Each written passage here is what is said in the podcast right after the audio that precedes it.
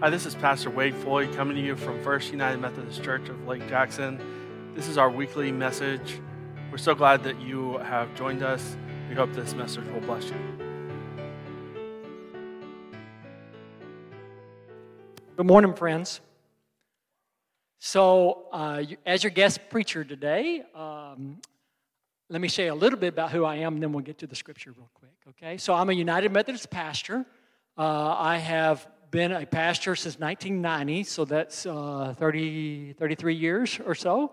I have served churches in Mount Pleasant, uh, Pearland, Teague, Texas, uh, Kilgore, Texas, and most recently Beaumont, Texas. The last three years, or four, last four years, I've served at the conference office. The conference office is in Houston, over in the museum district, and I have been the director of the Center for Congregational Excellence for three of those four years. So, the director of the Center for Congregational Excellence means that y'all know this. Over the last two or three decades, it used to be as long as you opened the doors of the church, people came to church. All you had to do was open the door, have a worship, have a Bible study, and people used to come. They moved to a town, uh, they grew up in the church, and it, it was just standard practice that you went to church on Sunday. And then two or three decades ago, uh, things kind of began attendance wise, and people, our culture began to change, and attendance kind of went downward. We began during that time frame working with the leadership of congregations of United Methodist churches uh, from our conference. Our conference is from Texarkana, Oklahoma, Arkansas border, all the way down the Louisiana border, down the Gulf Coast, almost to San Antonio, almost to Austin, almost to Waco, and almost to Corsicana in that big old area. 68 counties in Texas where there are United Methodist churches. So in that, ti- in that area, we began two or three decades ago, began working with the leadership of churches, pastors, and the leaders to figure out a way for churches to not just survive, but to thrive. And so churches that uh, that are doing more than surviving these days are those churches that engage with their community. Those churches that engage with their community and connects with their community helps that church to thrive more than just survive. This last year, I've been the conference treasurer. So uh, the treasurer of the conference uh, helps those churches with um, the needs of the conference and works with the churches on their financial support and giving. So thank you, um, Debbie, for sharing about the, the uh, Society of St. Stephen's commitment this morning. Okay, our scripture this morning is from Matthew's Gospel.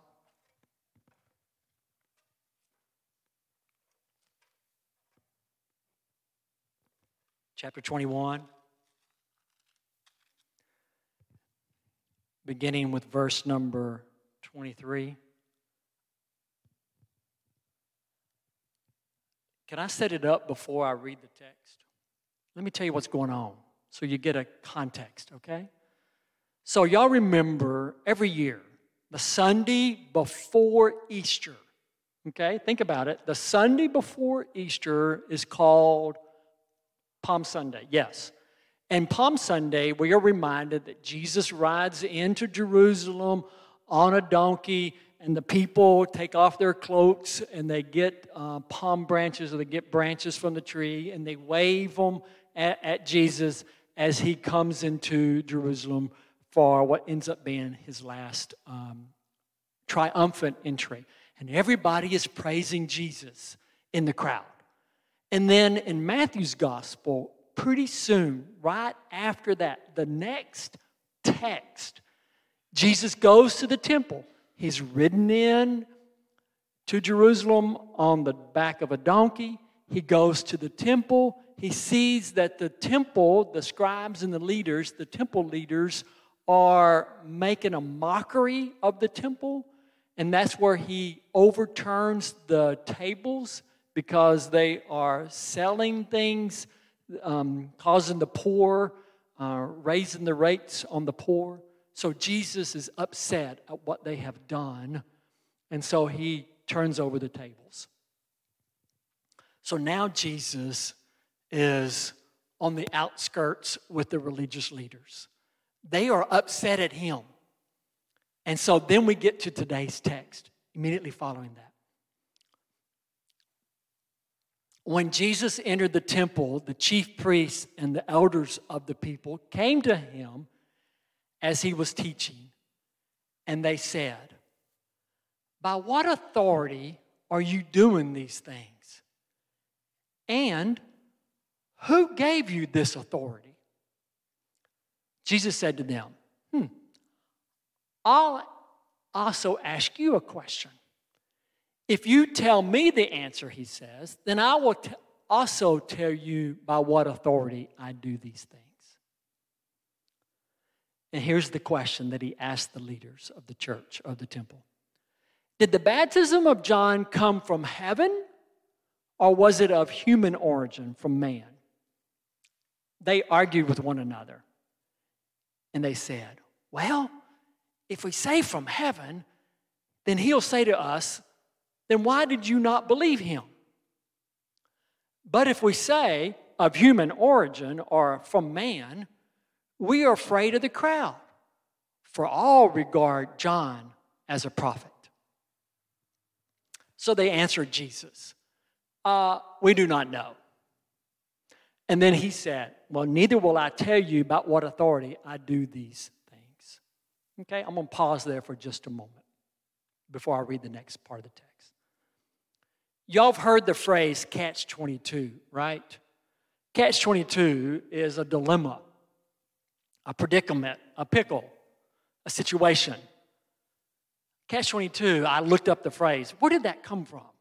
It actually comes from a book rather recently, 1961. Uh, Joseph Heller wrote a book entitled Catch 22. And in the book, the main character in the book is a soldier, a military personnel.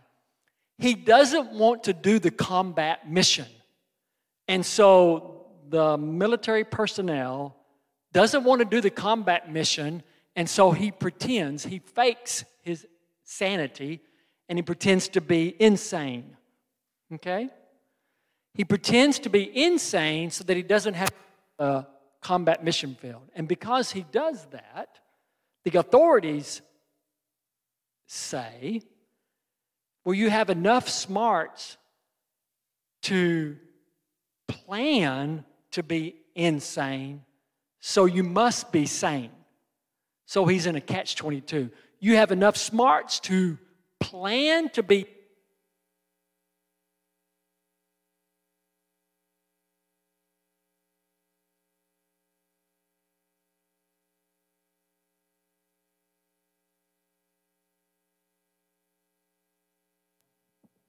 Thank you. Thank you. So he's in a catch 22. We get in a catch 22. Jesus put the scribes and the, the leaders in a catch 22, in a predicament. They asked him, By what authority are you doing what you're doing? I remember my mom told me that one day when I was young. Who do you think you are, young man? By what authority are you doing what you're doing? And Jesus said, I'll answer your question if you'll answer mine. And so they said, Okay. And Jesus asked, By what authority? Are you following John the Baptist or not? And then they said, Well, if we say that John the Baptist is from God or from heaven, then it means that we have to follow him. And so they're all huddled together. If we say that, then we have to follow John the Baptist and then we have to follow Jesus, and we don't want to follow Jesus. But then the other answer is if we follow, if we say that John the Baptist is from man, then all the crowd will be upset at us, the leaders. And so then they say, huh, we don't have an answer. And so then Jesus says, when, if you don't have an answer, then I don't have an answer for your question either. So then he goes on and he tells this story, a parable. What do you think?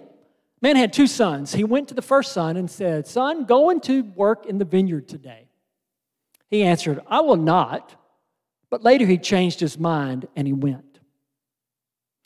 The father said to the second son the same. And he answered, I'll go, sir. But he didn't go. Which of the two did the will of his father? They said, The first. Jesus said to them, Truly I tell you, the tax collectors and the prostitutes are going into the kingdom of God ahead of you. For John came to you in the way of righteousness, and you did not believe him. But the tax collectors and the prostitutes believed him. And even after you saw it, you did not change your minds and believe him. This is God's holy word. Thanks be to God. Amen. So here's what Jesus is doing He tells a parable. A Parable is to teach us a lesson. And the parable is that the father has two sons. One son, he tells them both to do the same thing go into the vineyard. And one son says, No, I don't think so. Not me today. But he repents and he goes into the vineyard.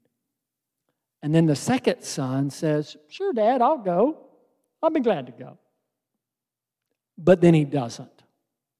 So there's the two sons one who says no but goes, and one that says, Yes, I'll go, but doesn't.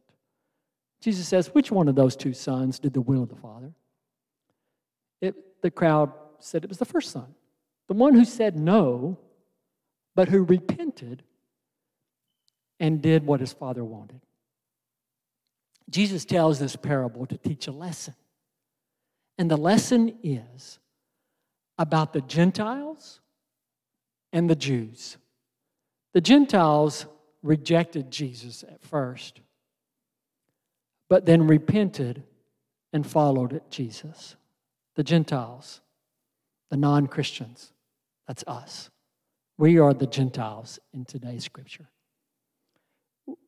The Gentiles in the text said no to the Father but then they repented and then they followed Jesus.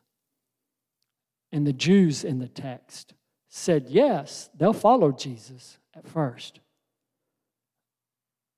But then they rejected Jesus and they ended up crucifying him. I wonder in this text, I wonder how oftentimes we're like the second son that says, Yes, by all means, I want to be a follower of Jesus. And then we fall short. We don't do it. It's lip service.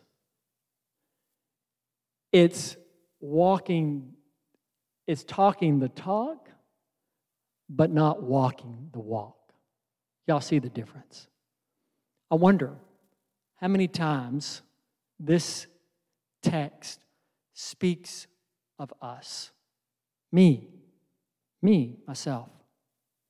And I invite you to ask the same question Are you the first son that says no but repents and follows Jesus? Are you the second child that says, Sure, I'll be a follower,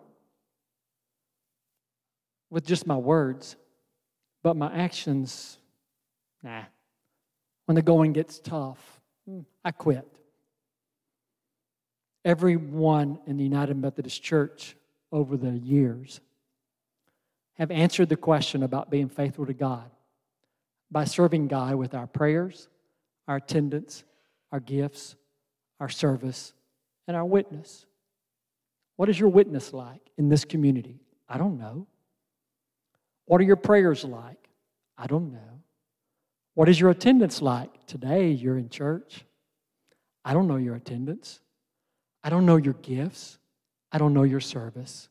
I don't know your witness. But this text speaks to all of us, including myself, about my commitment to Jesus. What does my walk look like? How do I serve Christ? Sunday morning only, and then the rest of the week, the rest of the day? Hmm, I take it or leave it whenever it's easy. Jesus is inviting the scribes and the leaders to repent and to follow. And then there's that little bit at the very end where he then says, the tax collectors and the prostitutes, they're the ones that enter the kingdom. Ouch. Those who are outside of society, the tax collectors, the marginalized, the poor, the widow women, the women, the leper. When I go through the scriptures and think about all the people that Jesus encountered, the woman at the well, all of the people that he encountered were, were not necessarily religious leaders of the day.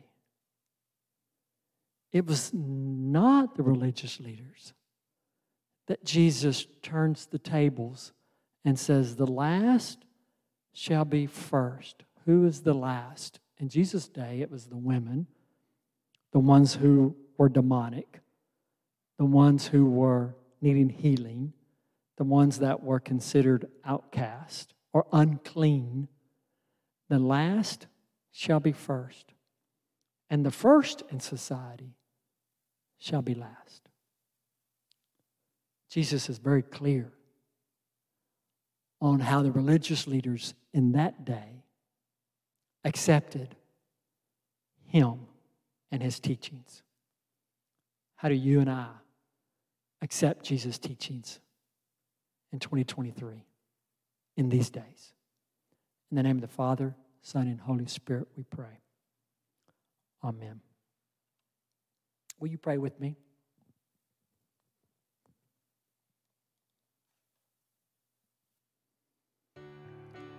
Father, we are thankful for your word, your word that's direct and to the point. Teaches us.